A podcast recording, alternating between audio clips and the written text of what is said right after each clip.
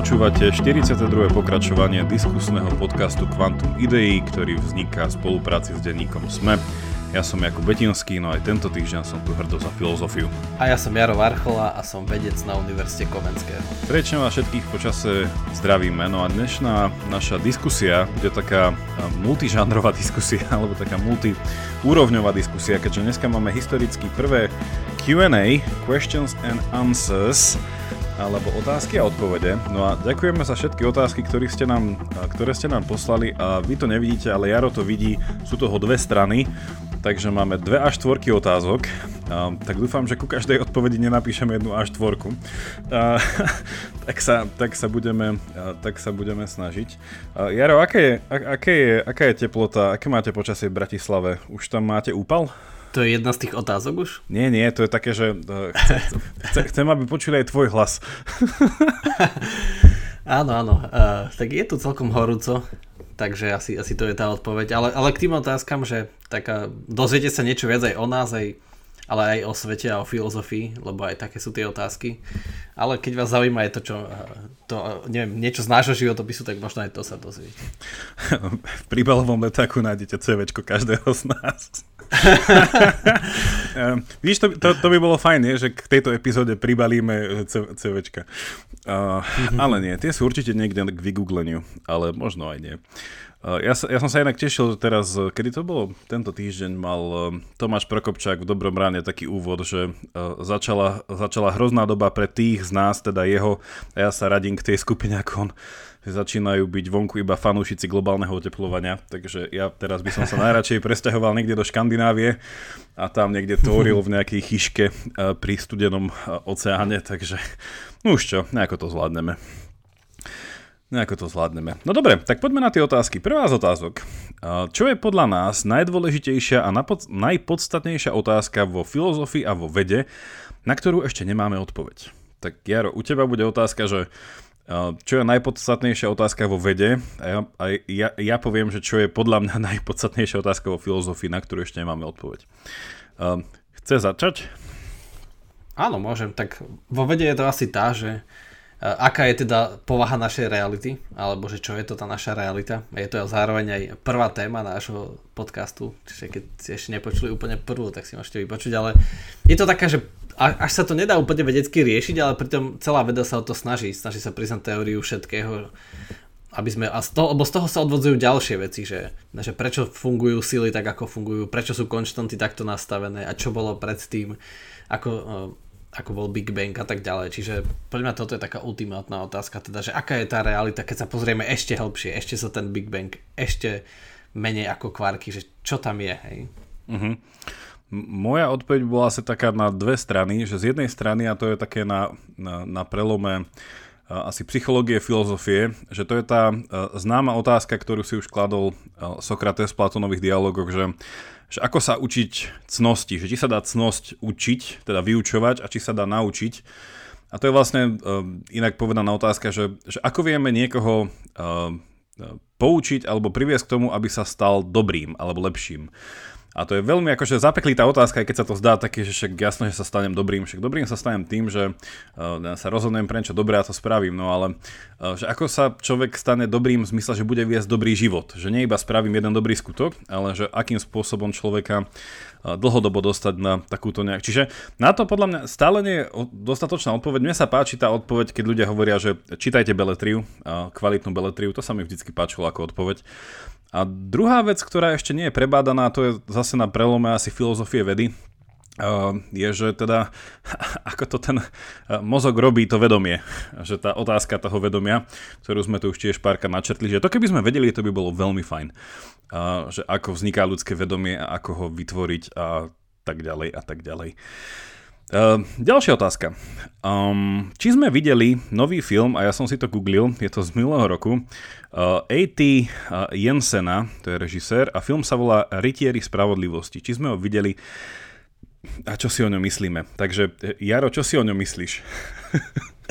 tak bohužiaľ sme ho ešte nevideli, za čo sa ospravedlňujeme. Ale zase ďakujeme za, za dobrý tip a podľa traileru Jakub vravel, že je to dosť dobré. Takže... Mne, sa to, mne sa to cez trailer páčilo. Uvidíme. Takže, uh, takže uvidíme. Uh, niekedy, niekedy nám Nevideli budúci. sme, ale uvidíme. Potom tu máme otázku, neotázku. A teda citujem. Nemám otázky, aj keď, raz, aj keď rád sledujem vaše myšlienkové hry. Za to mám odpoveď, ktorá sa vám, ateisticky zameraným mysliteľom, vôbec nebude páčiť. Takže Jaro, my ateisticky zameraní mysliteľia, a je tu taký citát, e, v češtine, ja prečítam iba prvých pár žádku, lebo je to v češtine, takže teraz všetci odhalia moj, moj, moju znalosť češtiny. Môžem začať uh, nejakým úrivkom, že Karle, ty hnedý počálky. Uh, kto videl ten film, nech mi napíše. Uh, dobre, čiže a je tu, a je tu úrivok z Junga, Uh, inak teda ten úryvok, teda Jung sa priznal až potom v komentári, že je to od Junga. No a úryvok znie asi takto.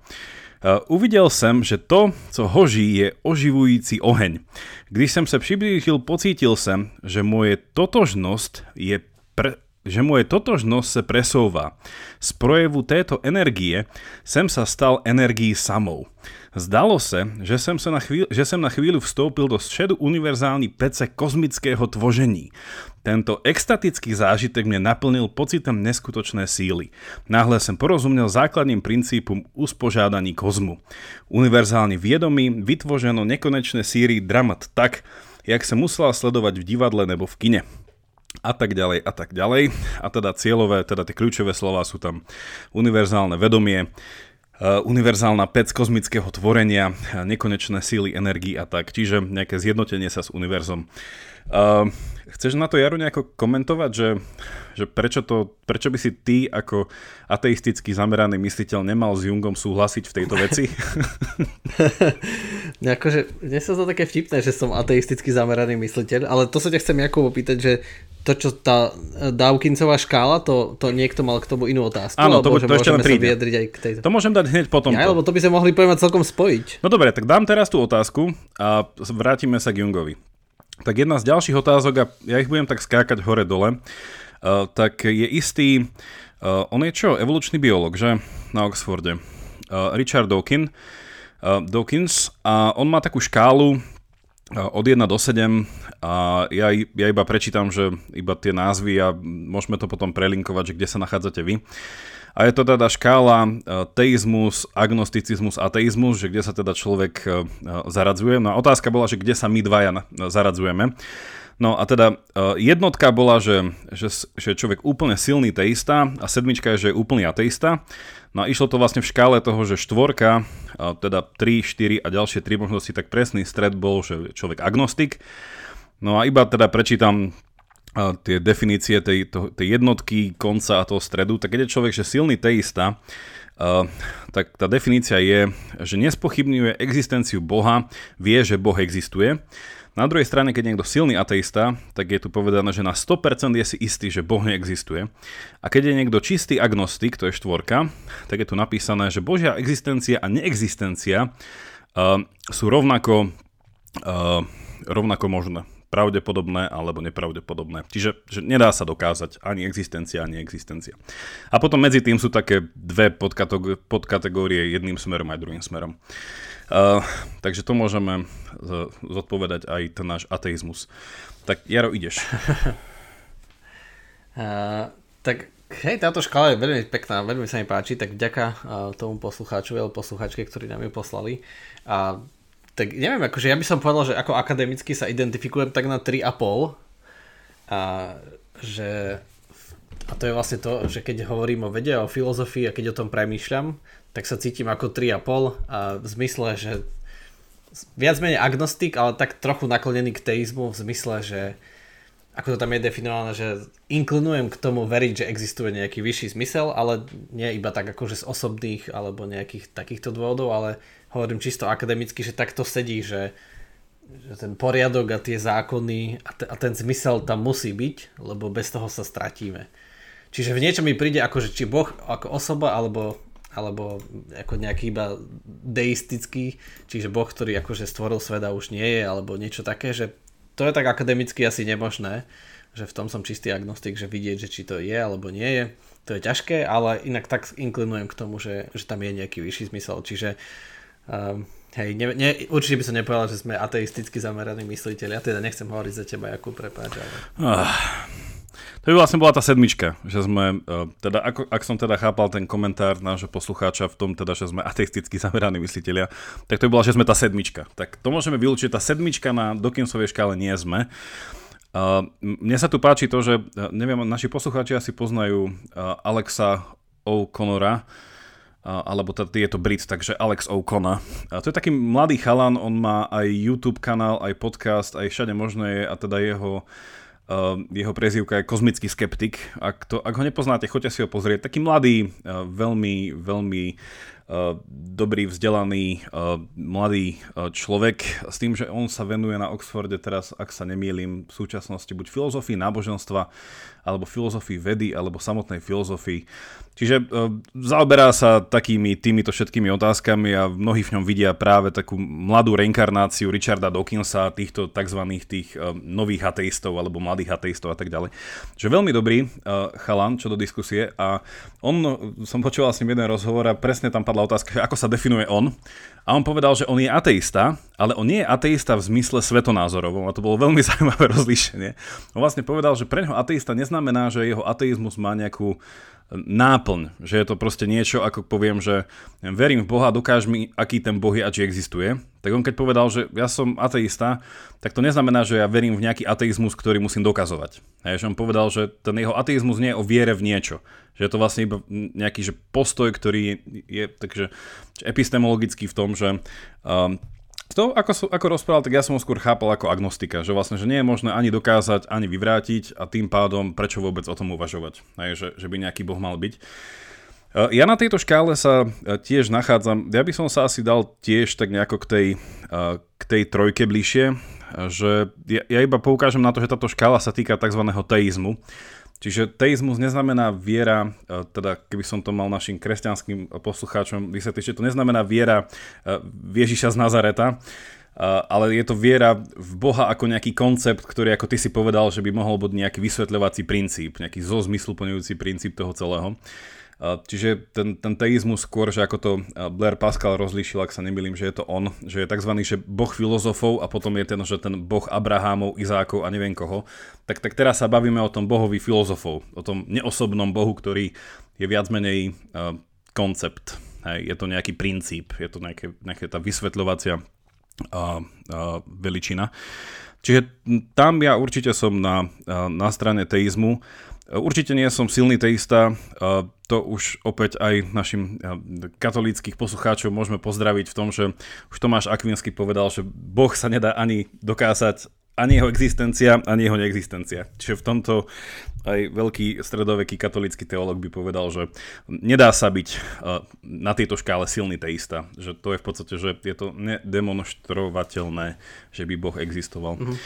Uh, hej, hej, hej, tieto tie krajné pozície sú také, že no. príliš vlastne radikálne a neobhajiteľné, lebo nedá sa ani na 100% dokázať, že Boh neexistuje, ani to, že existuje, to je také, že tým, že, že, že, že, že Boh ako koncept, ktorý nás presahuje, tak to sa nedá predsa dokázať, že to je také, že... Áno, že môže to byť len vysoká Hej. pravdepodobnosť, že, že nejaký Boh nie je a sa mi zdá, že aj ďalší uh, veľký, uh, veľký z tých, z tých, z tých štvorice ateistov, ako sa volal ten novinár, um, Hitchens? Hitchens. Tak vlastne jeho keď sa tiež pýtali, ako je presvedčený veľmi, že Boh neexistuje na škále 1 do 10, povedal, že teda, že 10 je, že určite Boh neexistuje, on povedal, že 9,5 sa myslel.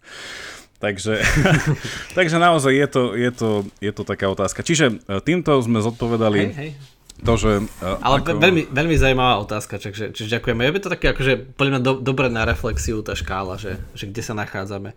Ja by som k tomu dodal, že akože v tej vedeckej a filozofickej diskusii, že je to také, že treba mať nejaký, že úplným agnostikom sa tiež byť nedá, lebo hoci čo e, robím, tak musím niečo predpokladať, musím mať nejakú hypotézu, nejakú premisu a mne sa tak zdá, že mať premisu, že svet je zrozumiteľný a zmysluplný je, je vlastne aj funkčnejšia a, a ukazuje lepšie výsledky táto premisa, preto sa aj prikláňam akože z tej štvorky viac k tomu trochu teizmu. Dobre, ale potom by sme sa mali vrátiť k tomu Jungovi. Chceš povedať niečo k Jungovi? K tomu Jungovi, akože ja, ja mám Junga veľmi rád a aj tak akože tiež ho niekedy označujem, že bol taký posledný veľký polyhistor, ktorý sa zaujímalo všetko a, a podľa mňa aj ťažké aj o Jungovi je povedať, že či bol úplný teista alebo nebol. že tiež sa mu zdal taký vesmír akože zmysluplný a, a kolektívne vedomie vlastne zaviedol, kolektívne nevedomie a teda s tým, s tým pojmom prišiel, ale že či veril v nejakého osobného boha, či bol deist, deist a je ťažké povedať, že vôbec či bol, ale hej, hej. Čiže za, osobne za, za Junga sa mi páči aj, aj, tento, aj tento citát. Aj sme sa o tom rozprávali v jednej časti, že vlastne pri tej meditácii a pri tom, že niekedy človek má presne takýto pocit, že je súčasťou niečoho, že to zo seba zapadá. A vlastne to je aj pravdivý pocit, že je to síce mystické, ale zároveň to je pravdivé. Áno, sme toho súčasťou a vlastne skladáme sa z takých istých atómov alebo z tej istej myšlienky a tak ďalej, že či už to obratíme takto alebo takto, tak sme súčasťou vlastne celého vesmíru. Dneska som čítal úžasný článok na Ione, našom obľúbenom Eh, kde vlastne vysvetoval jeden profesor filozofie, že prečo naše vedomie eh, potrebuje, aby vesmír začal s nízkou entropiou. Čiže vlastne to, že my teraz rozmýšľame je vďaka tomu, že Big Bang začal s nízkou entropiou. Dosť sme o tom rozprávali už, ale, ale bolo, to, bolo to pekne napísané. Uh-huh. Môžeme prelinkovať. Iba napadlo k tomu agnosticizmu ešte dve veci, že, že keď si hovoril tú vec, ktorú ja úplne súhlasím, že nakoľko by človek mohol zastávať takú tú tú pozíciu toho, že, že ako, ako vieme, čo vieme a či vôbec niečo môžeme, že nejaký ten úplný skeptik, proste nejaký radikálny skeptik, že ktorý ani len teda netvrdí, že samozrejme, že ten opak je pravdou, povie, že musíme byť nehnutné na, na pomedzi, tak ono je to v niečom, že stále potom človek musí ísť uh, tak symbolicky von z tej svojej izby a žiť a sa hovorí taký príbeh o Davidovi Humeovi, škótskom filozofii a osvietencovi, že teda on mal ten argument v neprospech existencie kauzality. Hej, teda, že ak poznáte tú vetu, že, že korelácia nerovná sa kauzalita, tak Hume by bol na strane toho, že všetko je iba korelácia. Že, že celá kauzalita je iba naučené, teda, že naša mysel Podobne ako sme sa naučili, ja neviem, že vidieť, že, že veci v podstate vidíme hore nohami, ale naučili sme si to proste otočiť, tak on mi povedal, že to, že dve veci idú za sebou a jedna akože spôsobujú druhú, to sme sa iba naučili, že niektoré veci sa proste opakujú, idú za sebou, ale tá kauzalita neexistuje. Že, lebo keby existovala tak nejakým spôsobom, tak no tak e, proti nemu bol taký uh, argument, že, uh, že ak teda on veril v neexistenciu kauzality a všetko bola len korelácia, tak uh, i tak potom musel výjsť z tej svojej izby a keď išiel proste niekde hrať ten biliard alebo karty, tak stále veril v to, že nejaká, nejaká kauzálna príčinnosť tam bude. A teda ďalší taký protiargument vtipný proti nemu, že ak by všetko bola korelácia, tak potom noc spôsobuje deň a deň spôsobuje noc. Lebo nič, ne, žiadne iné dva deje po sebe tak často nenasledujú ako toto. Takže, takže toľko k nemu. A napadlo mi tu ešte uh, Jordan Peterson, ktorý, keď sa ho veľakrát pýtajú, že či verí v nejakého boha, tak on hovorí, že že v Boha neverí, alebo tak, no on to tak priamo nepovie, ale hovorí, že, že, že koná, ako by nejaký existoval. Hej, čiže on v podstate sa tomu agnosticizmu vyhol tým, že, že v podstate nemá nejaké úplne teistické uh, tieto, nejaké tie beliefs, že nejaké presvedčenia, ale uh, v podstate koná hej, v tom svojom každodennom, ako by ten svet vlastne bol zmysluplný, že ako by to na konci dňa niekam smerovalo a tak ďalej a tak ďalej. Čiže Dobre, tak sme sa tu niekde našli okolo tej trojky.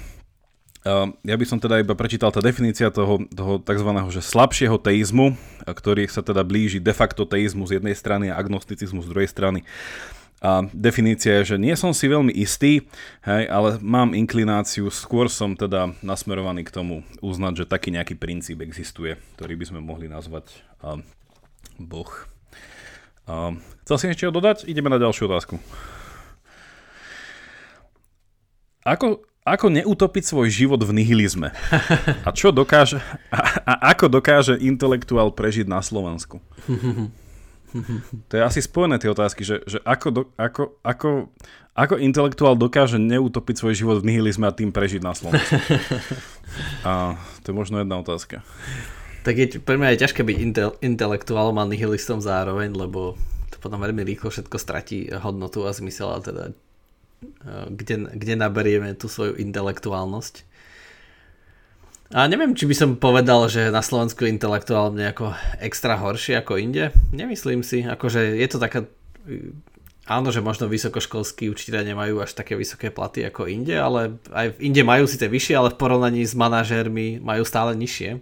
Alebo s ľuďmi na, na rovnakých pozíciách, v rovnakých odvetviach. Čiže neviem, podľa mňa sa to dá A pre mňa intelektuálny život je, je hlavne pekný, no. Tak, čo som počul.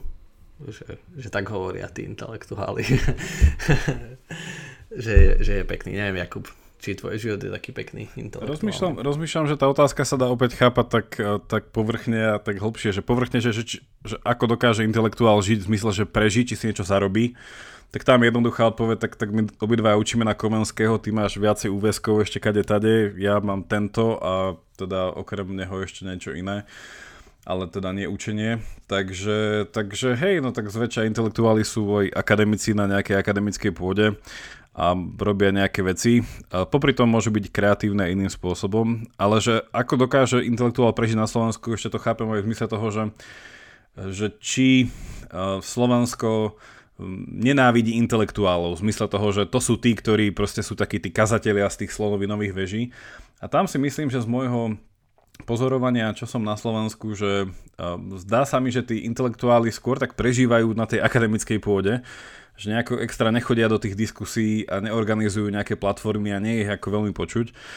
Uh, čiže to by som, že, že z tohto pohľadu možno sa cítia taký zatlačený a tam určite by bolo dobré, keby sa viacej, uh, keby bola taká intelektuálna internacionála, že intelektuáli všet, všetkých slovenských regiónov spojte sa a proste viacej sa nech sa poďte do diskusí, píšte také populárne články, nie iba vedecké a no, že bolo by dobré vás počuť viac. Že mm-hmm. určite.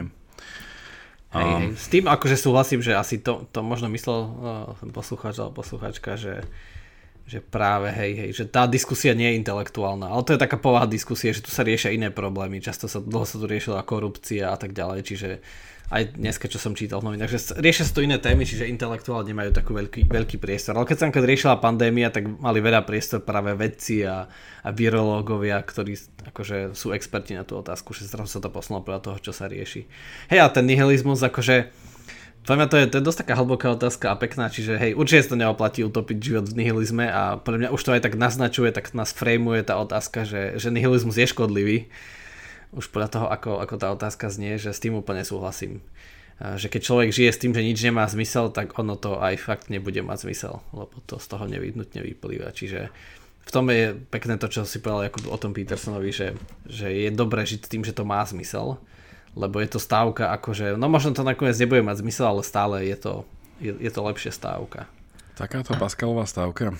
Mne napadlo pri tom nihilizme taká odpoveď, že, že ako sa neutopiť v nihilizme, teda život, takže že chodievajte častejšie do prírody mm-hmm. a že nechajte sa trošku presiahnuť tým, tým rastom tých vecí okolo vás a tou skúsenosťou, že, že aj to zomrelé zase sa v niečo zmení a teda tie energie sa vyrovnajú a nič sa s tým v niečom ten kolobeh. Ale no potom počkaj, mi nedá... už hovorí, že keby úzko z, uh, zo smrti a nihilizmus, že tak spájaš. Vieš čo, práve, Ale že vlastne ešte, ešte, ešte mi napadol horší protiargument, že potom, potom mi napadol hneď v pozadí mojej mysle Richard Dawkins, ktorý vždycky na takúto nejakú vec, že keď človek argumentuje naturalizmom proti nihilizmu, tak, tak Dawkins vždycky zvykne poukázať na minimálne 3-4 druhy E, zvierat alebo nejakých organizmov, ktoré sú nehorázne parazitujúce a človek sa pýta, že what the fuck, že, že a, a tieto majú k čomu inšpirovať. Takže teraz v tej sezóne, koma, že teraz v tej sezóne komárov určite, keď pôjdete do prírody, nemyslel som to k stojatej vode, lebo ten nihilizmus si vás nájde. A, takže, takže, ale ja akože keby som tu mal trošku dať akože Friedricha Nietzscheho, tak tá otázka je skôr taká, že, lebo nihilizmus stojí vo veľa na tom, že vlastne neexistujú hodnoty mimo nás. Hej, že, že ono, ja si osobne myslím, že taký ten, ako by som to nazval, že radikálny alebo nejaký naivný nihilizmus, že vlastne, že žiadne hodnoty neexistujú a nič nemá hodnotu, že podľa mňa v to už dneska nikto neverí. Že? Bo samo o mm-hmm. je to mhm. hodnotová pozícia a toto je taká kruhová argumentácia, že skôr mi to príde, mm-hmm. že ten nihilizmus je skôr to, čo aj Nietzsche zastával a to, čo sa dneska zvykne nazývať, že nejaký, že uh, že kognitivizmus alebo že antirealizmus, že vlastne, že hodnoty si vytvárame, že každý si vytvára vlastné hodnoty a že to, čo nazývame hodnota, je proste moja vlastná projekcia a interpretácia vecí. Čiže tam je potom tá otázka, že, že ako sa nezblázniť v tom svete, kde by sme prišli k nejakému veľkému sporu ohľadne tých hodnôt, že, že je vôbec možné žiť spolu a je vôbec proste udržateľná nejaká tá spoločnosť, ako ju máme a tak ďalej a tak ďalej, že, že toto mi skôr príde z toho taká tá úzkosť. Čiže tam, uh-huh. tam skôr vidím tento spor. Hej, ale aj na to sú také, poviem že doslova, že ľudové recepty, lebo ako presne hovoríš, tak eh, že si nerozumieme s ostatnými a že tie hodnoty sú iba čisto subjektívne a my si ich vymýšľame, tak to, že iba človek napríklad jednoducho žije vzťahy a, a komunikuje s inými ľuďmi a vedie s nimi dialog, tak zistuje vlastne, že to tak automaticky podvedome tým žitím, tou skúsenosťou zistujeme vlastne, že tie hodnoty sú nejako predsa len nadsubjektívne, že, že ich vieme zdieľať a vieme ich komunikovať a, a to je pre mňa tiež taká, že to, to tiež bráni nihilizmu, že zdravé vzťahy. No ja som v týchto otázkach vždycky uh, etický naturalista a môžete mi napísať, ak vy nie ste. A teda ja osobne, ja osobne neverím v tú priepasť medzi tými hodnotami a faktami, čiže pre mňa v niečom svet je vyjavujúci hodnotu, alebo že, proste, že svet sám o sebe je hodnotová vec a my v ňom iba nejako tie veci rozpoznáme. Mm-hmm. Čiže že to je moja pozícia a proste ono je to, že keď sa pozriete, že, že čo, čo, čo sa tým myslí, hej, že etický naturalizmus, že napríklad že, že vidieť veci ako uh, nie len spolu súvisiace, ale, ale na sebe závislé. Že, že jasné, že si môžem položiť otázku, ako, sa ne, ako neutopiť svoj život nihilizme, ale súčasne viem, že keď nebudem mať dostatok kyslíka, tak zomriem. Hej. Tak hold, tak OK, že to, že riešim otázku, či sa neutopím v nihilizme, riešim ju z pozície toho, že som sa dneska najedol, že som sa proste, že som nezomrel počas noci na ochladenie, že nejakým spôsobom mám, udržujem nejakú termoreguláciu a proste moju homeostázu, že, že však OK, že tá otázka je super a teda ukazuje to na to, že my ako ľudia vieme mať aj vyššie záujmy ako len proste záujem o, o prežitie ale ten naturalizmus akože plinie z toho, že my nevyhnutne musíme byť v nejakom vzťahu s našim prostredím a to prostredie v niečom nás aj akože vedie alebo nejakým spôsobom podmienuje k tomu, aby sme žili nejako. Hej, že my, keď rozprávame o šťastnom živote, tak stále hovoríme o živote, ktorý nezomrel. Hej, čiže aj tá, že aj Aristoteles mal takú vždycky taký, taký dovetok, že, že však šťastný je človek, ktorý robí to a to a to a to, ale tak súčasne má nejaký majetok. že súčasne má nejaké tie prostriedky na to, aby mohlo byť, že je to fajn, že keď človek rozmýšľa nad svojim šťastím niekde vo vezení, keď nič nemá a nič nevlastní, ale že taký ten šťastný človek, tak keby si aspoň tú knihu mohol kúpiť, že sa znie to až také úplne, úplne, úplne nejaké neukotvené toto rozmýšľanie. I, dobre, ďalšia otázka, ktorá je pre teba. Kde sa stratí svetlo, keď otočím vypínač? Sfúknem sviečku alebo zapadne slnko? Kam sa naraz vyparí tisíc uh, drozofiliek, keď prikriem to, čo ich prilákalo? Čiže asi nejaké ovocie. Uh, vieš, čo sú drozofilky? Uh-huh. Hej, hej. Okay. Ja som nevedel, ja som to normálne musel googliť. Uh-huh. ja som rozmýšľal, že čo to je, či to je taký technický termín. Uh-huh. A, a potom, že to iba taký dovetok, že a odkiaľ sa naraz objavili, hej, či lepšie povedané, uh, kde odrazu zmizli. No, takže povaha zmeny a metafyzika. Ideš. že kde sa stratí máš, svetlo, máš keď zrazu minu... zhasnem? Áno, kde sa, kde sa stratí svetlo, keď otočím vypínač, sfúknem sviečku, zapadne slnko. Že od, kde sa zrazu objaví milión proste ovocných mušiek, keď ja zabudnem to jablko zjesť cez noc. hej, hej. A podobne. No, akože tá prvá otázka je po, v poriadku, akože tej, tej druhej ešte budem sa musieť zamyslieť, ale tá prvá je jasná, že to si my neuvedomujeme, že svetlo tu nie je, on, ono neustále prichádza, lebo veď svetlo je hrozne rýchle, 300 tisíc km za sekundu, že lúč svetla, jeden fotón, keby išiel do okola Zeme, tak ju obehne za 0,14 sekundy, čiže za sekundu 7 krát obletí rovníkom celý, celú Zem, čiže svetlo je hrozne rýchle, čiže to, to svetlo jednoducho prestane prichádzať a hneď tu nie je, lebo je to taká obrovská rýchlosť, čiže či tá žiarovka keď svieti, tak to, tie fotóny neustále, neustále sú produkované. To sú, to sú neuveriteľné počty, koľko fotónov. Čiže ako náhle zhasnem, čiže to svetlo tak už hneď odišlo. Hneď odišlo. Čiže to, to svetlo jednak sa všelijako odráža, ale aj to sa odráža hrozne rýchlo. Čiže to nie je tak, že sa to ešte bude odrážať 5 minút. On sa odráža tak rýchlo, že, že keď sa niečo odrazí, ale väčšinou sa to odrazí už so zmenšenou energiou, čiže už v nejakom infra, čiže sa to premení na tepelné, je to absorbované stenami a tak ďalej. Čiže hej, to je také, že do, dobrá otázka, veľmi zaujímavá, len tam je asi ten eh, rozdiel si uvedomiť, že svetlo, že, nie, že tu je ako niečo statické, ale ono neustále prichádza. A to s tými, s tými ovocnými muškami, to je akože, áno, sú tie, tie drozofilie sú veľmi akože známe pre biológov, lebo sa veľmi, veľmi používajú pri rôznych testoch, lebo majú nejakú jednoduchú DNA. Myslím, že preto, že je veľmi dobre zmapovaná už dávno, je celkom krátka a, a ďalšia ich výhoda je, že, že hrozne rýchlo sa množia, čiže nové generácie sú hrozne rýchle, čiže dajú sa tam veľmi dobre sledovať tie genetické zmeny. A, čiže lebo majú, lebo majú krátky život, a, tak a preto sa na nich dobre sleduje, preto sú známe, čiže asi, asi tento posluchač, posluchačka to si, sú s tým niekde v kontakte. Tak to, že kde sa vezmú ako to ešte raz bolo? Že... Kam sa naraz vyparí tisíc drozofiliek, keď prikriem to, čo ich prilákalo, alebo odkiaľ sa zrazu len tak objavia. Že prečo zrazu zmiznú a prečo sa zrazu objavia. Keď dovtedy tam neboli. To je asi taký mm-hmm. ten mhm. predpoklad. Boli v skrytosti, oni čakali.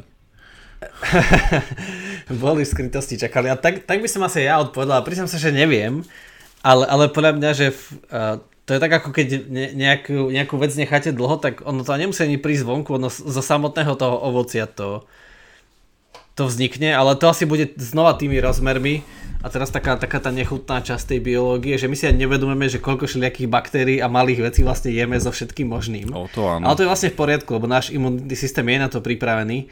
Čiže ja by som povedal, toto je fakt, sa ospravedlňujem, lebo neviem s tomu až tak, nie som taký zoolog dobrý, že ja by som povedal, že tam už sú akože tie zárodky a teda a za istých okolností sa prejavia. A keď... Veď to je také, že keď teoreticky by mohli prísť aj zvonku, ale to by potom boli iba vo vzduchu? Neviem. Akože je to, je to dobrá otázka, páči sa mi to. Ale že kde zmiznú, tak asi materiálne nikde nezmiznú, to asi nebude veľká záhada. Čiže buď im vezmeme kyslík, alebo, alebo svetlo, alebo asi svetlo nepotrebujú. Čiže asi, asi bez kyslíka. Ale aj kyslíka by to malo byť dosť. Neviem, neviem ako. Ja si myslím, že z pohľadu filozofie je odpoveď jasná, že oni sú tie, tie drozofilky, tie, uh, tie, tie ovocné mušky sú proste ako jednotka Navy Seals a oni sú proste špeci- špeciálne vycvičené jednotka, oni čakajú v drese. Oni sú normálne z vnútornej strany dresu, keď máte, oni sú v tom vlhkom prostredí a vždycky, keď vycítia a jedna z nich im dá znamenie, tak oni vyštartujú. Čiže tu by som to uzavrel, že to je také Navy Seal. Ďalšia otázka je pre mňa a je veľmi stručná a je to iba jedno slovo a tá otázka je, že prečo? A, a ja, ja na to poskytnem iba technickú opäť odpoveď a tá odpoveď bude, že prečo, prečo? A teraz by sme sa posunuli k ďalšej otázke, ktorá je pre teba. A je teoreticky možné, že všetko je teoreticky možné? je, tak takéto otázky, ako chceš, aby som bez prípravy odpovedal, že je teoreticky možné, že všetko je teoreticky možné? No, to máš, te, to máš te, teoretickú možnosť na druhu. Akože, neviem, to, to, taká rýchla intuícia mi vraví, že nie. Lebo aj teória má nejaké hranice. Takže, takže nie. Hej, hej, to, asi, to by sme asi potom, a neviem, keby tu bol Peter Jedlička, tak určite sa zarozprávame o Gödelových vetách, alebo o Kantorovi, e, o, o jeho matematických vetách, že ale áno, ka- každá teória, čiže v každom našom systéme logickom, konzistentnom, čo vymyslíme, tak vieme ukázať, že má svoje hranice. A teda nie všetko je možné, že samotná teória, my ho, každú teóriu, čo vymyslím, mi raz tak či tak ukáže, že no. som neúplná. Čiže ano. nie všetko je možné. Ja tam doplním pohľad filozofie v tom, že my radi rozlišujeme medzi tzv. logickou možnosťou a ontologickou možnosťou. A ten príklad, a teda to rozlíšenie sa rado ukazuje na príklade dvoch, dvoch um, to som povedať stvorení, ale ono jedno to nie je stvorenie. No, dajme tomu zvierat. A jedno je teda ten vyhnutý vták Dodo a druhý je jednorožec. No a jednorožec je logicky možný. Proste nie je to nelogický konštrukt v tom, že viem si predstaviť roh, viem si predstaviť konia, viem si predstaviť, že ten, ten kôň bude mať roh podobne ako nosorožec. Že proste nejako to dáva zmysel. Viem si súčasne predstaviť jelenia, len teda tá rohovina by sa vyvinula na čele a nie. No, že viem si to predstaviť. Že je to logicky možné. Uh, súčasne viem si predstaviť nejakého uh, dávno vyhnutého tvora, ktorý proste vyzeral síce ako vták, ale ako tučniak a neviem čo. Že, áno, viem, že logicky je to možné, ale súčasne ontologicky možné je iba jedno z nich. Hej, že čo vieme podľa toho, ako funguje svet a čo sme sa doteraz o ňom naučili, tak, tak vták Dodo tu bol a vyhynul a bol aj logicky, aj ontologicky možný. Jednorožce tu nikdy neboli, ontologicky, teda bytie toho jednorožca nikto nikdy archeologicky nevypátral, ale je možné o nich logicky a teda zmysluplne rozprávať, že áno, na, na jednorožca niekto nasadol a previezol sa 2 km. Fajn, dáva zmysel, hej. Že iné by bolo povedať, že zrazu som prešiel na vo vzduchoprázdne som sa posunul o 3 mm, hej, že, že asi aj to dáva zmysel, ale že už trošku menej. Mm-hmm. Hej, no, no možno taký iný príklad by bol, že neviem, že je logicky, je, vieme si predstaviť uh, obrovskú planetu, ktorá by mala iba také, uh, taký, taký tenký povrch a vnútri by bola prázdna. Ale, ale je, ontologicky, vieme si to logicky predstaviť, vieme to napísať do knihy, ale ontologicky to nemožné, lebo by sa zrútil ten povrch ako gravitáciou, čiže nemôže mať prázdne, prázdne dno že by sa to nejako prepadlo, lebo by, si, by sa to priťahovali. Čiže je to také áno, že alebo neviem čo, hej, rôzne absurdné možnosti. Čiže to, to chcelo viesť teda k podobnej od, tvojej odpovedi, že to, že niečo logicky alebo teoreticky možné, to neznamená, že je to v skutočnosti teda reálne ontologicky možné. Takže odpoveď je teoreticky možné, že je všetko teoreticky možné. Je, že áno, ale to znamená, že nie. áno, takto. Súhlasím. To som aj ja povedal. Dobre, teraz súhlasím. máme, Teraz máme takú sériu otázok od jedného poslucháča, ktoré sa, ktoré sa týkajú filozofie, ale teda pomôž mi aj ty, Jaro. Tak je to, viac, je to séria otázok, tak ja ich prečítam e, postupne a teda odpovieme ich postupne. Ak aj ty budeš mať k tomu nejakú, nejaký vhľad, tak, e, tak zareaguj. Prvá otázka. Stane sa filozofia niekedy vedou? Ak áno, tak prečo? Ak nie, tak prečo? Tak ty si študoval filozofiu vedy tak filozofia vedy, veda a filozofia, tak je filozofia podľa teba veda? Alebo bola, bude, mala by byť? Ach, to by si trebalo zadefinovať, že čo ako to je, ale keď myslíme veda ako exaktná, tak, tak nie. Tak filozofia a exaktná veda nie je to isté. Čiže filozofia nie je to isté ako fyzika, alebo má, má iné metódy. Čiže aj filozofia vedy je, že, sa, že predmetom je veda, ale rozmýšľame o nej inak. Nerobíme experimenty exaktné a nestaviame aparatúry.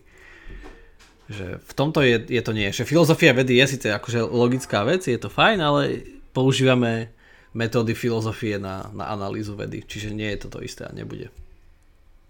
A neviem, čo si myslíš ty? Ja s tým súhlasím, že všetko to závisí od definície slova veda. Že ak sa pod tým naozaj myslí empirická metóda um, za, za tým skúmaním, tak nie. I keď samozrejme, že veda v zmysle toho zmyslového poznávania informuje filozofiu, že, že oni nie sú od seba odlúčené, ale že, že, že, že či je jedna druhou, že v tomto modernom slova zmysle nie. Ale klasicky bola filozofia chápaná ako veda v zmysle toho latinského sciencia, že je to istý zdroj poznania, i keď nie je to zdroj poznania v zmysle toho, že idem spraviť experiment vzhľadom na vzorky, ktoré mám a prídem na niečo nové, na nejakú novú zákonitosť, ale skôr je to zdroj poznania v zmysle toho, že ona vie testovať spôsoby, akými my rozmýšľame nad vecami. Že, že keď, keby som to zjednodušil, že klasická prírodná veda dneska robí experimenty, filozofia robí myšlienkové experimenty. Hej, že, že tá experimentácia, že to pokúšanie sa v zmysle toho, že idenie niekde, kde som nebol, je tam ale tá metóda je úplne iná. Hej. A samozrejme, toto je kontroverzná otázka, že tu by niektorí súčasní filozofi povedia, že filozofia už umrela, niektorí by povedali, že má istú funkciu, niekto by povedal, že dokonca má objavnú funkciu. Je to otázka, kde sa dá ísť kade tade, ale ja osobne si myslím, že um, filozofia potrebuje vedu takisto ako veda potrebuje filozofiu a filozofia je v svojej podstate analytická. Čiže uh, pracuje, pracuje s nejakými danými uh, logickými celkami a tie nejakým spôsobom uh, posudzuje. Dobre, ďalšia otázka z tohto, uh, z tohto púlu, z tohto celku. Nie je myšlienka poznaj sám seba len filozofickou propagandou, ktorá slúži pre rozvoj spoločnosti? Čiže nie je myšlienka poznaj sám seba len filozofickou propagandou, ktorá slúži pre rozvoj spoločnosti. Uh, mne prvé napadá, že čo je zlé na rozvoji spoločnosti, uh, ak nejaká myšlienka tomu slúži. Či je to propagandistická myšlienka v zmysle, no čo je propaganda uh, v tomto kontexte, že filozofická propaganda.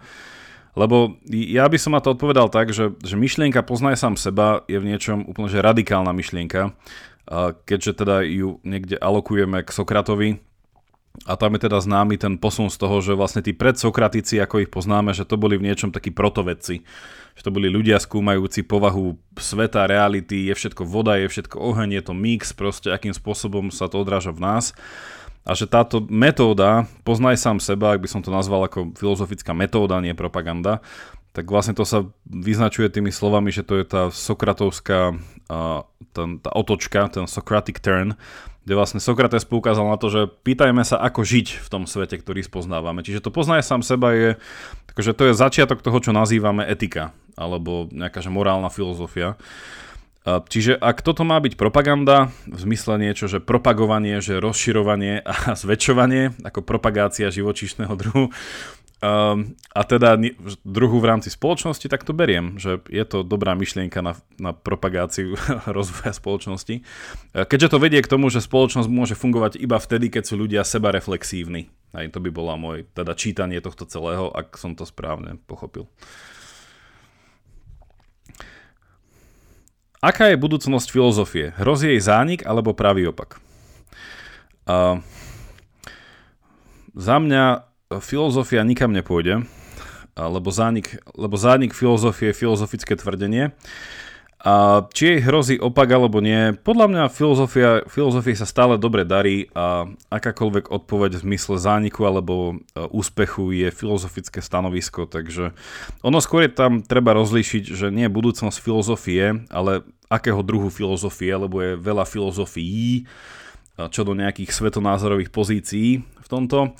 A ak to chápeme filozofia ako nejaká metóda spoznávania, ktorá je v princípe racionalistická, sebareflexívna a nejakým spôsobom dopytovacia a dialektická, tak to nikam nepôjde a to nemôže odísť, lebo to je koreň nášho rozmýšľania. Ak sa rozprávame o nejakej konkrétnej filozofii, napríklad neviem, či niekedy odíde existencializmus, môže, nemusí, v súčasnosti sa to tak nejaví. Či niekedy odíde kanti, kantovská filozofia, nie, nejaví sa to tak. Či odíde Hegel, nejaví sa to tak.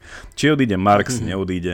Takže ani nie. Takže filozofia... Ale mohol by už. Ale mohol by už, ale vieš, jemu, jemu je s Engelsom dobre. Keď máš dobrého kamaráta. Hej, lebo ne, nešťastie nikdy nechodí samo. dobre, dobre. Uh, blíži sa filozofia k zásadnému poznatku toho, čo je to byť človekom. Čo si ty myslíš, Jaro? Blíži sa filozofia k zásadnému poznaniu toho, čo je to byť človekom? Mm, napoľa to súvisí aj s tou predchádzajúcou uh, otázkou, že áno, môže sa zmeniť predmet filozofie, že už budeme menej reflektovať možno dejiny a menej budeme reflektovať. Dajme tomu aj morálna filozofia môže mať trochu útlm, ale to je tiež nepravdepodobné, alebo niektoré veci, ale, ale stále napríklad, keď sa bude predmetom, neviem, umelá inteligencia, alebo niečo, tak stále, ako Jakob hovoril, že tá mm, úloha filozofie je to reflektovať, lebo aj tá inteligencia, aj čo to znamená umelé, čo to je živé e, a tak ďalej, že stále tam je, je nutné to, to prečistiť a rozoberať, že čo vlastne robíme a čo, čo nám ide. Čiže Hej, hej. A to, to súvisí aj s tým, že, že či filozofia príde na to, že čo je človek, no asi áno, lebo však nám pomáha reflektovať všetky naše poznanie, veď dneska už uh, sa študuje čoraz viac práve aj filozofia biológie, alebo neviem, filozofia matematiky a tak ďalej, lebo, lebo vieme, vieme to hlbšie a hlbšie, ale že niekto si uvedomí, ale počkať, počkať, zastavme sa, zamyslíme si, že zamyslíme sa, že ako to vlastne robíme, prečo tá matematika vlastne funguje a čo sú to čísla a kde vlastne sú. A takisto je to s biológiou, ako je možné, že bunka vie robiť viac ako jej súčasti a tak ďalej a tak ďalej. Čiže hej, hej, filozofia pre mňa áno prispieva k tomu, aby sme lepšie pochopili, čo je človek. A teda ja som vedecký realista a verím tomu, že stále vieme viac o svete, teda aj viac o tom, že čo je to byť človek. Tak, tak a filozofia k tomu nevyhnutne prispieva práve ano. tým očisťovaním. Ja by som na to povedal dve veci. Prvá, že áno, filozofia prišla k zásadnému poznatku o tom, čo je to človek. Človek je to, čo sa pýta, čo je to človek. Takže to je pravda. A zase by som rozlíšil, že rôzne filozofie, lebo ak by tá otázka chcela byť taká, že up to date, že dnešná, že čo dnes chápeme, že kto je človek a či sme objavili niečo nové, opäť, že akej filozofie sa spýtame, že keď sa spýtame proste postmodernej filozofie, tak tá povie, že človek je performatívne fluidum. OK, je to nový poznatok, v niečom je, v niečom je to starý poznatok. Keď sa spýtame inej filozofie, tá povie, áno, človek je síce performatívny, ale musí performovať na nejakom javisku, ktoré je stále a nemení sa. Hej, že ani človek, ktorý hrá svoju rolu ju nemôže hrať vzduchoprázdne a tak ďalej. Čiže tu by som povedal, že záleží od akej filozofie a to potom je tá otázka, že či, že či chceme, aby tá filozofia pasovala do nášho svetonázoru, alebo či chceme podľa tej filozofie upraviť svetonázor. To sa mi tak veľmi páči, ako to som nepočul ešte ten pojem, že performatívne fluidum. Jo, aj to je catchy. To, ne, to, je to, niekedy, to niekedy použijem, keď sa ma niekto spýta, že čo, a, ako máš rodinu? Ja poviem, tak, taký normálny performatívny fluidi. Taký úplne normálny. Akože, Nie, no. to je, to sú, to, sú, to sú catchphrases, to si musíme spraviť nejakú, nejakú, nejakú na, na, niekedy si najbližšie spravíme nejakú diskusiu o, o súčasnej filozofii, lebo to je teda tá, Uh, lebo však v niečom tá, ja som to teraz aj mal uh, na inom podcaste, na pravidelnej dávke, keď som hovoril, že či ešte žije existencializmus, tak som hovoril o Sartrovi. A ono je to celé, že v niečom, že z filozofickej stránky je veľmi, veľmi zaujímavé sú tie všetky tie diskusie ohľadne uh, gendru alebo týchto vecí, lebo oni sa naozaj stavajú na performatívnosti ľudského nejakého ja. Hej, že ja som teda, že ja som to tam aj v, tej, v, tej, v tom podcaste opísal, že to je ten starý zase ten kontrast, ktorý sme tu už my dva omiehli tisíckrát medzi Parmenidom a Herakleitom. Že Parmenides je, že všetko je, nejaká jednota, Herakleitos, všetko sa stále mení. A ak sa všetko stále mení, tak je to nejaká ustavičná performita, že vlastne, že ja som seba vytvárajúca rola. Hej, že ja som ako, si, ako performer seba sa. Že ja nie som vyjavovateľ nejakej svojej podstaty, ale som uskutočňovateľ svojej vôle. Hej, že v niečom. Čiže akože tá performita je tam a tá, tá tekutosť, to však to aj sociológovia to majú v mnohom, že dneska sme v nejakej tekutej modernite a neviem čo. Že. Čiže preto to performatívne fluidum. Ale je to Dobre. zároveň dobrý názov pre nejakú hudobnú kapelu, vieš, performatív fluid. To je celkom dobre to znie, akože mne sa to páči. Si, som zvedavý, či budú mať... Oni podľa mňa tú istú pesničku nikdy nezahrajú, nezahrajú dvakrát rovnako, vieš. že, že máte nejaký album? Nie. Lebo viete, my, my sme taký performatívny fluids. Hej, Dobre. To je čistý uh, Herakleitos, áno. Nikdy, nikdy dvakrát. Ďalšia... Nikdy nehráme dvakrát. Áno, ja som to tam povedal slovami, že nikdy dvakrát nevstúpiš do rozhovoru s tým istým človekom. Že vlastne, že každý sa ustavične mení. Ale stále, však otázka identity to akože nie je nová otázka. Uh, nie je filozofia len umením pre intelektuálov? Uh, no, uh, bol Sokrates intelektuál? Uh, nie, bol to vojak, uh, zaslúžili, ktorý mal teda veľa otázok. Je filozofia umením? Áno, v zmysle toho, ak je to niečo, čo je výsledkom opakovaného pokúšania sa a zlepšovania schopností vzhľadom na nejaký cieľ, tak je to nejaké umenie. Čiže nie je to len teda umenie na kontrast s vedou, že teda, že veda je ako funguje Pythagorová veta takto, viem to raz a navždy, nie je to umenie. Vieš hrať na husle, Aha, zahraj tu, zahrám. Hm, dosť blbe, zahraj zas. Hm, furt blbe, po tisícikrát trošku lepšie. Ne? Tak v tomto slova zmysle tá filozofia, však opäť je to, že či je to veda alebo umenie, tak je, tak je to asi, že aj aj.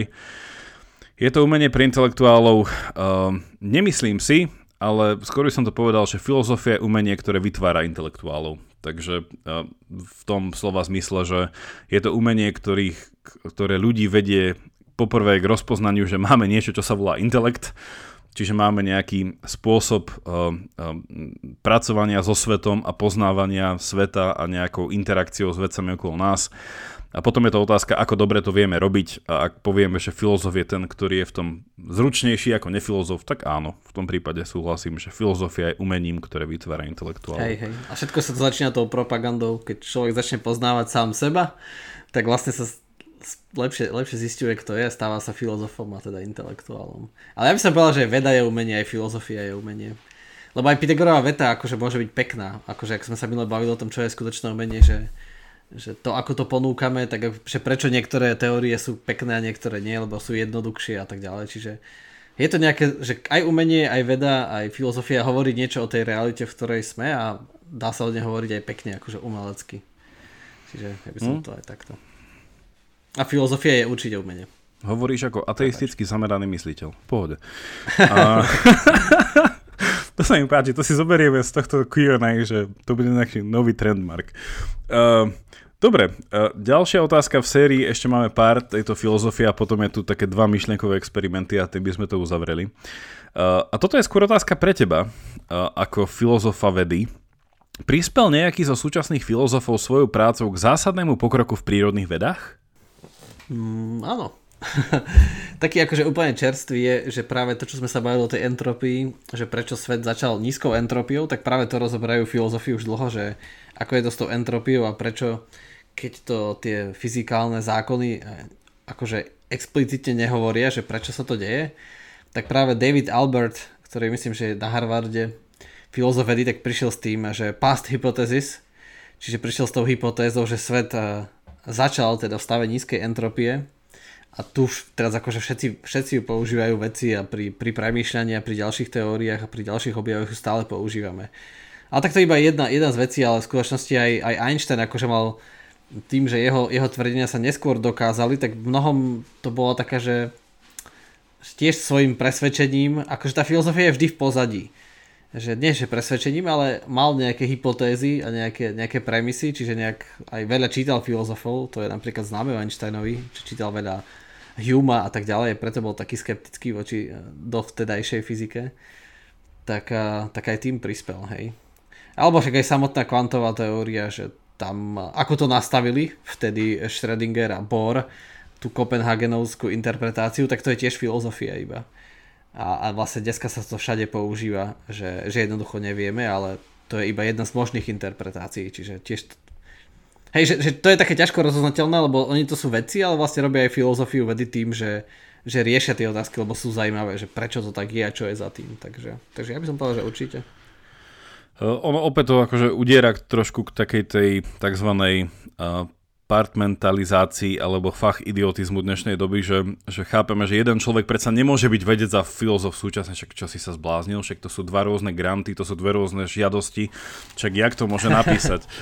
Uh, ale, že, ale že ja keby som teda z tých súčasných filozofov, akože čo mi napadá je určite, že Thomas, Thomas Kuhn, hej, že tam môžeme povedať, že, že to bol úplne, že, že pohľad vôbec na to, že ako funguje veda, hej, čo je to veda, že, že tam je naozaj dôležitý ten prístup filozofie. Uh, prihriať si vlastnú polievočku my máme na katedre v Dareme Nancy Cartwrightovú, ktorá je tiež veľká filozofka vedy, tak jej pojednávanie, teda už klasické pojednávanie o povahe proste fyzikálnych zákonov, hej, a teda tá celá diskusia realizmu a antirealizmu, že, že to je akože úplná, že, uh, že vec v tomto, ale že ja by som ešte tam chcel poznačiť, teda podotknúť to, že nielen súčasní filozofovia, ale že mne to príde tak, že, že každý veľký filozof, ktorý nechal nejaký ten svoj, tu, ten svoj otlačok v dejinách filozofie, že nevyhnutne mal dočinenia s vedou. Hej, že keď si zoberieme Wittgenstein, však on bol v niečom matematik a inžinier. Keď si zoberieme Immanuel Kant, Immanuel Kant bol kozmológ, hej, ktorý riešil iné veci. Zoberte si Leibniz, hej, uh, jeden z tých dvoch, ktorý akože vynašiel čo to vo, teda vo vedeckom svete, tak akože úplný akože čistý matematik. Zoberte si Descartes, hej, že ak si ešte pamätáte os XY a karteziánsku sústavu, hold ďalší filozof, že, že mne to príde tak, že, že tá skutočná filozofia, ktorá v niečom naozaj nechala tú, tú nohu vo dverách, tak vždycky bola nehovorím, že vedecká, to by bolo nesprávne, vzhľadom na tú odpoveď, čo som dal skôr, ale že vždycky v kontakte s vedou, že vždycky tí ľudia mali viacej metód, akými sa pozerali, že mali viacej tých okuliarov, ktorými sa pozerali na realitu a nás v nej, e, ktorá niekedy bola filozofická, niekedy bola vedecká. A tie veci sa, a teda a to sme ešte nespomenuli, keďže stále hovoríme o matematike, ale tak, keď chceme ísť do nejakých živých vied, neviem, že John Locke, hej, že jeden z tých významných proste mien filozofia, už sme sa bavili o tých primárnych a sekundárnych vlastnostiach vecí, že hej, on bol lekár. Hej, to bol lekár filozof, že doteraz mali matematikov, filozofov alebo fyzikov, kozmologov, ale že, že ono stále to ide niečo ruka v ruka a toto môžeme v takých nejakých úplne, že stále oslabujúcich sa kontúrach čo do jasnosti, akože aplikovať až späť niekde k Aristotelovi, že to sú stále ľudia, ktorí keď chceli poznať, čo vec je, tak niekedy ju vypitvali. Hej, jasné, že súčasne sa pozreli, že či ju je možné kategorizovať v nejakom možnom lokálnom zovšeobecnení, ale stále to bola funkčná vec, ktorá mala nejaké orgány.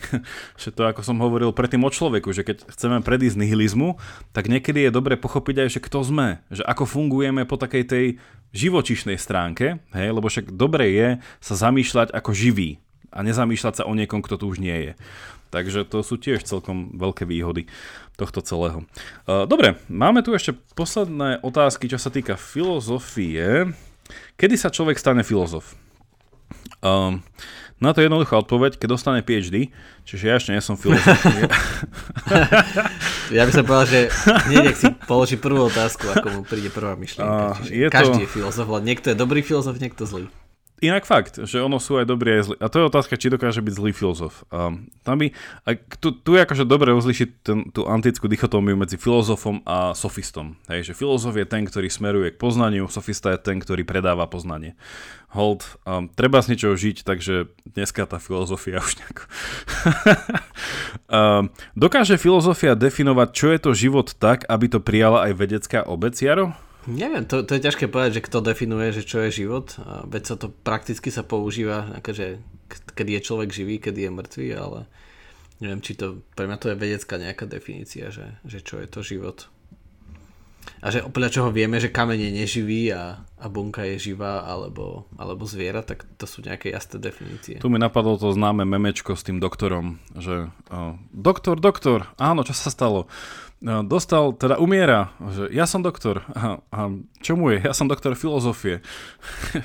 a potom, a potom, potom ten záver je, že, že ale on umiera. A ten doktor filozofie hovorí, ale skutočne niekedy žil. Čiže to je tá otázka toho života, že je, ale tak to je klasické rozlíšenie, že aj vo filozofii sa pracuje s tzv. že kategória život ako koncept, kde sa to prepája so zmysluplnosťou, nejakou vitálnosťou, zacielenosťou a inými vecami a potom život v zmysle živý organizmus. Hej, že, že organizmus vykazujúce znaky života hej, v niečom. Čiže že tu je pekné akože poukázať, že ten život znamená rôzne veci, ale teda, že či filozofia dokáže definovať život tak, aby ho prijala aj vedecká obec, uh, jas, určite. určite, určite no. a, a teda tu treba pripomenúť inú, inú takú prechodnú disciplínu medzi filozofiou a vedou je tzv. antropológia. Čiže antropológia rada pracuje už s vedeckými, čakaj filozofia, že s vedeckým pohľadom, to, že čo to znamená byť živý organizmus. Hej. Zvykne sa dáva taký zoznam asi piatich vecí, ale hej, že klasika, hej, že nejaká svojbytnosť, že vykazuje to pohyb, hej, vykazuje to nejakú rezistentnosť voči okoliu, bla bla bla bla bla, hej, že, že aký, ako ty si povedal, že aký je rozdiel medzi kameňom hej, a húsenicou alebo niečím. Um, klasik by povedal, jedno má dušu, druhé nie. Um, prečo filozofia nemá pevne ustalenú definíciu, ktorá by popisovala jej obsah? Um, na to môžem zodpovedať ja. Uh, filozofia má svoju ustalenú definíciu, povedal by som, ale súčasne stále sú rôzne druhy filozofií, ktoré sa voči tomu vyhraňujú. Čiže tá klasická definícia, hej, že, že po tou ustalenou definíciou by som myslel, že klasickú definíciu, je, že filozofia naozaj vznikla ako istý druh podvedeckého záujmu, že je to proste láska k poznaniu a poznaniu sa vtedy definovalo ako niečo nemenné. Hej, že je to láska k veciam nemenným. V smysle, že je to láska k faktom, môžeme povedať. Že, že, že, že to, chcelo byť, to chcela byť filozofia. A na druhej strane, že tá definícia nie je ustálená, to vôbec nevyrušuje, lebo v podstate filozofia sama o sebe sa mení vzhľadom na to, že čo berieme ako to poznanie veci nemenných že keď sa zlepšia nejaké nástroje a prídeme na to, že v istú chvíľu, že všetko je menné, tak ok, aj filozofia bude zrazu láska k veciam menným. Ale že e, v niečom stále ten, to, ten, ten cieľ, ten predmet filozofie je ten istý. Hej. Je to poznávanie, je to niečo, čo ide ruka v ruke e, s vedou, je to niečo, čo chce vlastne poznať e, to, kým je človek a aký má teda ten človek viesť ten život, že teda filozofia má aj ten morálny rozmer. A to ju stále definuje, hej, že filozofia nie je len, teda že keby filozofia chcela byť veda, tak by sa opäť pýtala tú otázku, že čo je realita, hej, ale filozofia chce byť proste veľmi osobná v tom, že, že tá múdrosť chce byť pretavená do toho, že ako mám žiť, vzhľadom na to, čo ten svet je. Čiže tá definícia tam stále nejaká je, len opäť tisíc filozofov. Na to ďalšie memečko je, že také, také memečko, tak Nájdete to všetko na Facebooku pravidelnej dávky a memečko je v takých dvoch obrazoch. Hore je, že filozofi sedia za stolom a tak veľmi distingované jedia a je tam taký popisok, že filozofi sa práve zhodli na tom, že filozofia je dôležitá. A ja všetci sú tak pokojní. A potom je druhý obrazok, ako sa všetci bijú a hrozne hádajú a tam je, že filozofi sa práve začali zamýšľať nad tým, čo je filozofia. A takže, takže súhlasím, že toto v dejinách filozofii je. Je vôbec možné definovať, čo je filozofia? Áno, je. A máme na to veľa podcastov, dám na to linky. Je to veľmi spojené s otázkou, či filozofiu vymysleli Gréci. A taký ten náznak odpovede je, že áno, filozofia sa vyznačuje tým, keď človek chvíľku nemusí rozmýšľať nad svetom ako Bohom stvoreným. Vlastne, že filozofia je v niečom antidogmatická a skeptická disciplína. A posledná otázka, aký filozof nebol svojou prácou a, a originalitou ešte prekonaný? Jaro, to môžeš aj ty povedať. Aký filozof nebol svojou prácou a originalitou myšlienok ešte podľa teba prekonaný? A nemôžeš povedať ja, teda mňa. A, lebo ja ešte nemám žiadnu originálnu prácu, ale iba veľa myšlienok. no pre mňa všetci, všetky, všetci tí, ktorých často spomíname, akože určite tí boli originálni a doteraz používame ich myšlienky a v niečom nás hrozne nastavili. Ako nemyslím hrozne, že zle, ale aj to, tým rozsahom, ako, ako nastavili naše myslenie, aj čo môže byť úžasné a oslobodzujúce, ale zároveň zväzujúce, čiže aj Aristoteles, aj Platón a všetci tie Descartes a Leibniz a Kant a aj Akvinsky a vlastne, vlastne všetci veľkí filozofi, ktorých spomíname, podľa mňa nie sú v niečo prekonaní, lebo boli prví a boli originálni. Akože samozrejme aj oni, asi, asi, asi, asi tá otázka náraža na to, že áno, že ako sme viackrát spomínali, že Aristoteles povedal veci, ktoré už dnes povieme, že ach, že to, to je predsa hlúposť. Ale to je to, že áno, že každý z nich asi takéto veci povedal, aj Jakub mal niekedy slabšie chvíľky a niekedy nepovie úplne najlepšiu myšlienku niekedy, takže... Čo? Však, však to, však, každý, každý však to zvyknem vystrihnúť. Ty si to niekde počul? Aha, čiže vlastne o tom nikto nevedel teraz. Tak, to, tak potom nie, potom to nikdy nepovie. A možno vystrihne aj to. Drahí, dra, drahí, drahí poslucháči, naše epizódy sú plné toho, ako ja hovorím, že pff, neviem, ale ja to vždy vystrihnem. um, áno, áno. Ale tak klasicky nie, že Alfred Whitehead má tú známu prúpovidku, že celé dejiny západnej civilizácie sú iba poznámky počiarok Platónovi, čiže asi by sa pýtalo povedať, že Platón je ten filozof, ktorý nikdy nebude prekonaný. Ale akože on nebude prekonaný v zmysle toho, že nie, že odpovedi na, alebo teda nejaké aktualizované poznanie vecí a stavu vecí, že to určite nie, že to by bola ilúzia. Že on nebude prekonaný v zmysle toho, že nikto nenastolil lepšiu otázku. Hej, že veľakrát, akože keď sa rozlišuje filozofia a veda, tak veda je o tých odpovediach. Že veda je to, čo mi umožní, aby som z Bratislavy proste letel do Londýna a odtiaľ proste letel do New Yorku. Že to sú tie odpovede na to, ako to spraviť. Hej. Filozofia je skôr tá otázka, že skôr tá disciplína toho, čo si kladie, že, že tak, čo je to tá kauzalita toho letu? V zmysle, že nie len, že ako sa tam dostať, ale že čo je to príčinnosť sama? Ako prišla? Hej, funguje vždy, a tak ďalej a tak ďalej, že ako ju chápeme, či má nejaké rôzne významy, či proste v niečom bla bla bla. Čiže filozofia je veľakrát o, o, otázkach. No a to je vlastne tuto potom tá otázka, že či, ako keby som to parafrázoval, že či bol niekedy nejaký filozof, ktorý položil otázku, ktorý, ktorú nikdy nikto neprekonal lepšou otázkou. Hej? Tak tam sa dá povedať, že, že tak asi áno. V niečom aj teda z povahy toho, že niektorí prišli skôr, ale Uh, že tá otázka, uh, že tá, tá Sokratová otázka pre mňa, ako sa to zvykne nazývať, uh, ten Socratic question, že how should one live, hej, že je v niečom neprekonaná otázka, že to je otázka, ktorá tu bude vždy. Na to nikdy nebude existovať úplne jasná odpoveď, že ako máme žiť.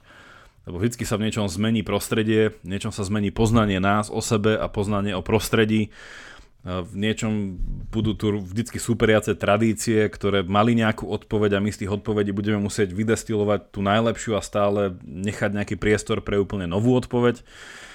Takže toto mi príde, že je v niečom neprekonaná otázka, to je tá Sokratová otázka, ale teda aj tá Platónová otázka, ktorá tu by som skôr videl, že tá Platónová otázka je že skôr, že, že je otázka, čo sú veci. Že Platón vlastne bol známy tým, že že keď teda on písal tie dialógy a zaznamenával tam teda toho Sokrata ako no, jedného z tých pôsobiacich v tých dialógoch, že ono to bola vždy otázka definície, že čo je niečo, hej? A teda tá Sokratovská, teda pardon, tá Platonovská otázka je v tomto tiež neprekonaná, že, že my doteraz uh, stále hľadáme odpovede na otázky typu, že čo niečo je. Že, že dneska je to také bežné povedať, že Aká je definícia tohto slova? OK, toto. Aká je definícia tejto veci? Ale v niečom toto si niekedy ľudia nekládli, túto otázku. Hej? A to je v niečom neprekonaná otázka, že, že lepšiu otázku si málo kedy človek vie položiť, že čo niečo je. Hej, a to je, to, to sakra dobrá otázka, že čo niečo je. A či to má, ako by Platon povedal, nejakú ideálnu formu v nejakom svete ideí, alebo či je to niečo tvorené našou mysľou, alebo či je to úplne čo empirické a tak ďalej. Že... No, a tak ďalej. Ale týmto sme teda vyčerpali naše filozofické otázky a mám tu ešte posledné dve hypotetické otázky, na ktoré verím, že dáme rýchlu odpoveď, aby sme boli uspokojujúci čo do odpovedí, tak je tu takáto hypotetická otázka, ktorá má čo dočinenia s utilitarizmom a znie takto.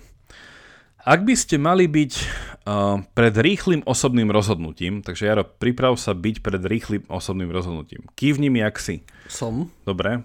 Si, si, si mal kývnuť a ty si povedal. No vidíš, ja sme synchronizovaní. No, tu je tvoje rýchle osobné rozhodnutie. Radšej by ste um, spôsobili smrť nevinnej neznámej osoby a i hneď na to zabudli, alebo by ste radšej nikomu nespôsobili smrť, ale do konca života si pamätali a žili vo vine, ako by ste niekoho zabili. Fú. Eš, ešte raz. Ešte raz. Lebo Nie, to je rí- to... má to byť rýchle, tak ja rýchlo hovorím, že to druhé. A prečo? Ne, neviem, to sa mi zdá správnejšie takto rýchlo osobne, lebo však život je ťažký, tak rýchlo nad tým asi sa mi probesklo, že život je ťažký tak či tak a vždy nás niečo trápi a naše rozhodnutia nikdy nie sú ideálne, ale tak radšej, radšej sa nad tým pridať jednu ťažkú myšlienku, ako skutočne spraviť niečo zlé, nie? Ja sa tiež prikladám k druhej odpovedi a moje vysvetlenie je Johno Lokovské, teda nesúhlasiac s Johnom Lockom, ktorý už bol spomenutý. Je to vlastne otázka identity, že kto sme a teda John Locke povedal, že sme tými, ktorými si pamätáme, že sme. Čiže tá odpoveď predpokladá toho, že nikoho síce nezabijem, ale pamätám si, ako by som ho bol býval zabil. A pre mňa tam je rozhodujúce to, že akým spôsobom si pamätám, že som niekoho býval zabil, lebo tam je vždycky dôležité to, a teda to sa Lokovi vyčítalo, že to nie je iba moja pamäť, ale nejaká zdieľaná pamäť môjho okolia. Lebo žiadny človek si nepamätá, ako žil, keď, bol jeden, keď mal do troch rokov cca, že tie prvé spomienky sú 3-4 roky, keď človek má. Čiže ja sa na tie základné prvotné roky môjho života aj tak spolieham na ľudí, ktorí sú okolo mňa. Čiže keď mi povedia, že som proste bol taký, ja im to musím veriť. Čiže tu by som akože povedal, že lepšie je tá druhá možnosť spoliehajúca na to, že niekto by uh, mi to vyjasnil. Keby som si to predstavil ako beletriu a nejaký príbeh. Uh, ale... Áno, súhlasím. Aj, aj, tým, že, aj tým, že vlastne verím v to, že skutočnosť je nie to, čo si... Ja, ja si nevymýšľam skutočnosť, ale je to mimo mňa. Hej. To by bol taký solipsizmus. Hej. Ale ak by to chcel byť ešte utilitarizmus... Dobrá otázka. Ešte by tam bol lepšie teda dať, že keby sme mali čím... Keby sme veľa ľudí zabili, alebo iba jedného a nepamätali si. Dobre. Uh, úplne posledná otázka nadvezuje už na niečo, čo sme hovorili a to je teda tá Dawkinsová škála, kde sme sa identifikovali ako tí, citujem, ateisticky zameraní mysliteľia. A posledná otázka sa pýta toto. Ak by ste mali možnosť byť navždy nesmrteľný a hoci aj v utopistickom svete s možnosťou uspokojenia v akomkoľvek smere, avšak jediná vec, ktorú by ste nemohli zmeniť a ukončiť, je vaša väčnosť. Brali by ste to?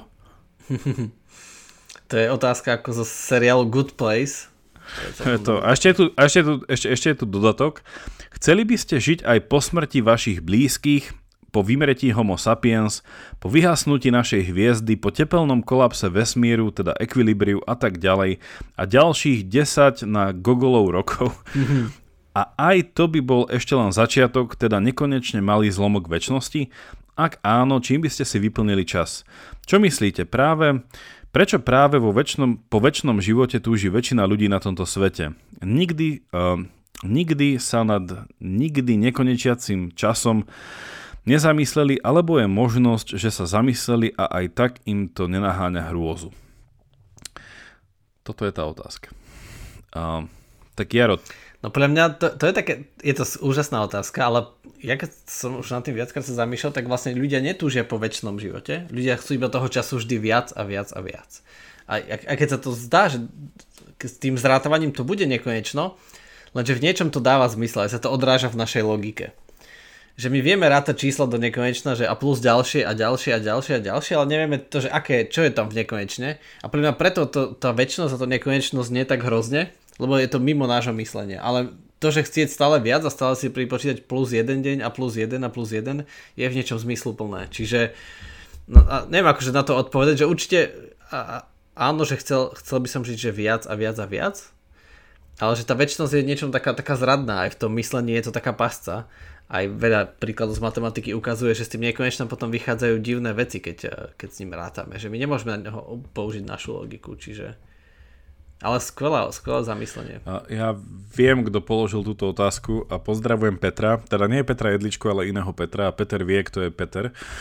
a, a mne, to, mne to príde úplne, že super otázka v tom, že ja presne som mal kedysi tento pocit, um, ako uh, vychovávaný uh, k, v kresťanskom prostredí, a raz som sa na omši zamýšľal nad tým, že však to keď budem žiť väčšine a úplne ma akože oblial taký studený pod existenčnej hrôzy, ako to tu Peter spomína, že však väčšnosť to je len proste nekonečné predlžovanie nudy.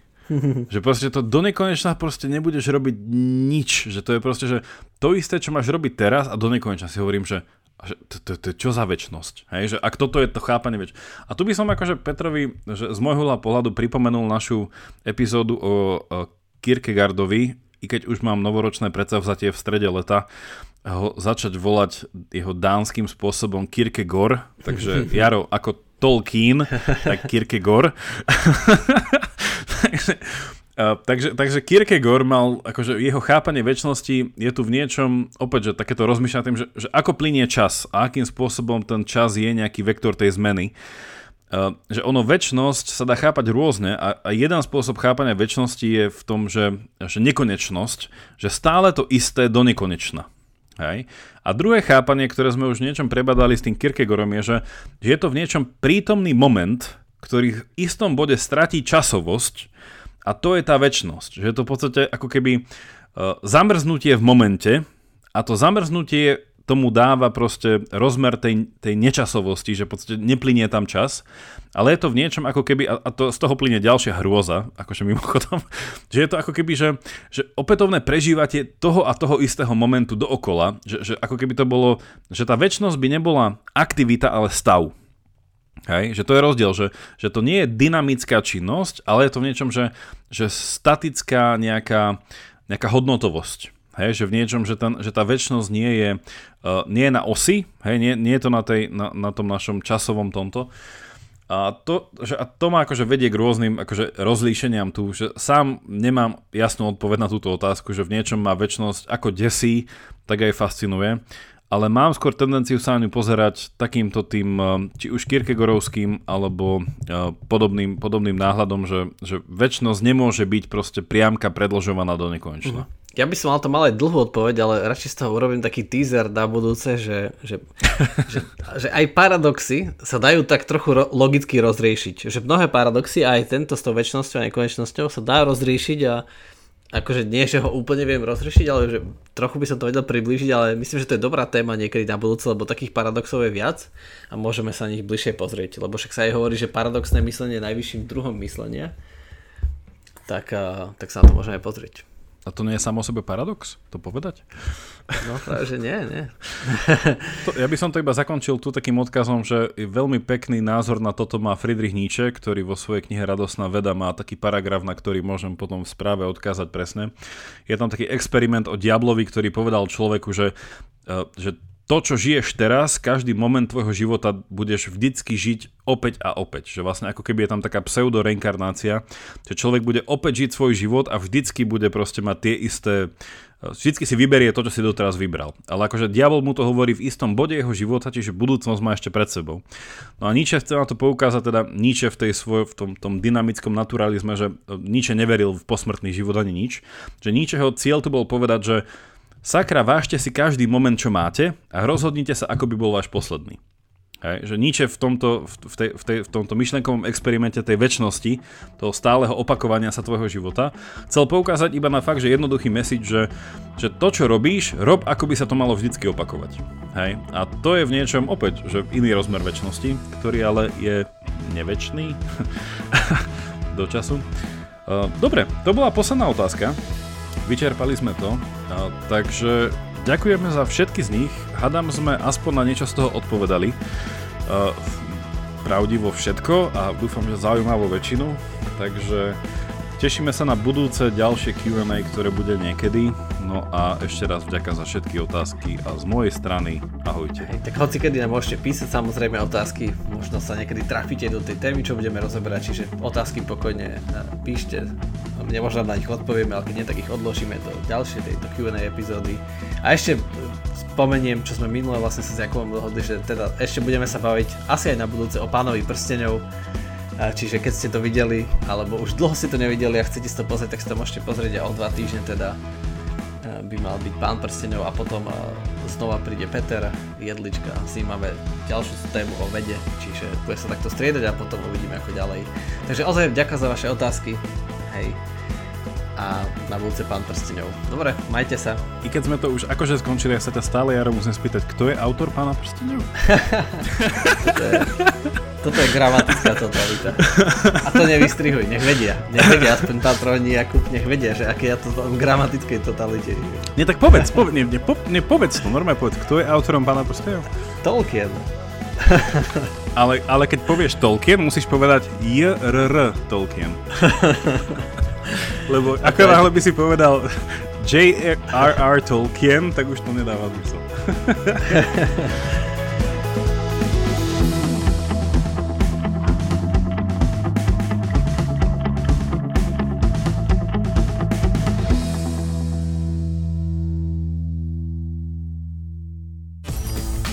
Čo sa potrebujeme naučiť, aby nás umelá inteligencia neobrala o prácu? Ako prelomili Kočnerovú trému? A na čom najviac zarába Apple? Ja som David Tvrdoň. A ja som Andrej Podsúbka a každú sobotu v podcaste Klik s Davidom rozoberáme nové správy o technológiách a sociálnych sieťach. Náš podcast Rodiny Sme nájdete na sme.sk lomka klik alebo všade, kde sa dajú počúvať dobré podcasty. Každú sobotu.